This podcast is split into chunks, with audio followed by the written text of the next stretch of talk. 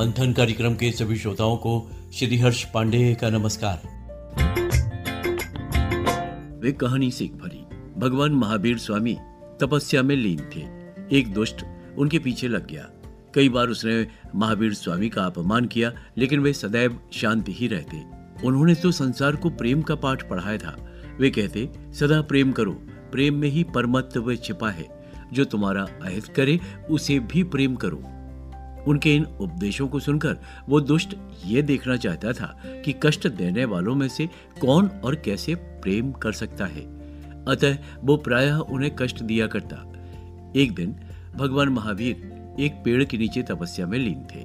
वो दुष्ट उनके पास आया और उसने उनके साथ छेड़छाड़ शुरू कर दी। महावीर शांत रहे।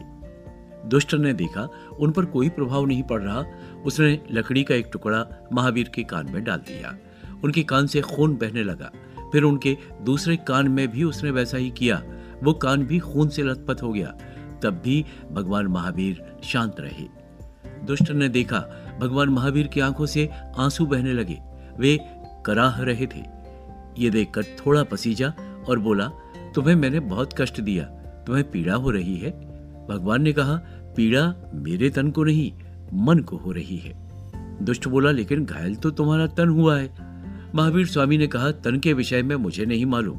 तुम्हें जो अच्छा लगे करो। तुमने जो कर्म किया, उसके लिए तुम्हें कितना कष्ट भोगना पड़ेगा, बस यही सोचकर दुखी हो रहा हूँ।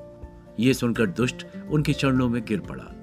श्रोताओ, कथा बताती है कि घृणा या अत्याचार कभी प्रेम को समाप्त नहीं कर सकते। जिस प्रेम को घृणा या दुख दबा दे, वो सच्चा प्रेम नहीं हो सकता। अब एक निधि वाक्य। हमारा जीवन निर्माणाधीन इमारत जैसा है। बेहतर करने की गुंजाइश हमेशा बनी रहती है। और श्रोताओ, क्या आप जानते हैं, पुष्पक विमान की चाल 400 मील प्रति घंटा थी। अब एक दोहा, कबीर पशु पैसा ना गहे, ना पहिरे पैजार, ना कछु राखे सुबह को, मिले न सिर सिरजनहार कबीरदास जी कहते हैं, पशु अपने पास पैसा रुपया नहीं रखता और ना ही जूते पहनता है। प्रातः काल के लिए भी कुछ बचा कर नहीं रखता। फिर भी उसे सृजनहार प्रभु नहीं मिलते। बाह त्याग के साथ विवेक भी आवश्यक है। ये था आज का मंथन। अब अनुमति दीजिए श्री हर्ष को नमस्कार। आपका दिन शुभ हो।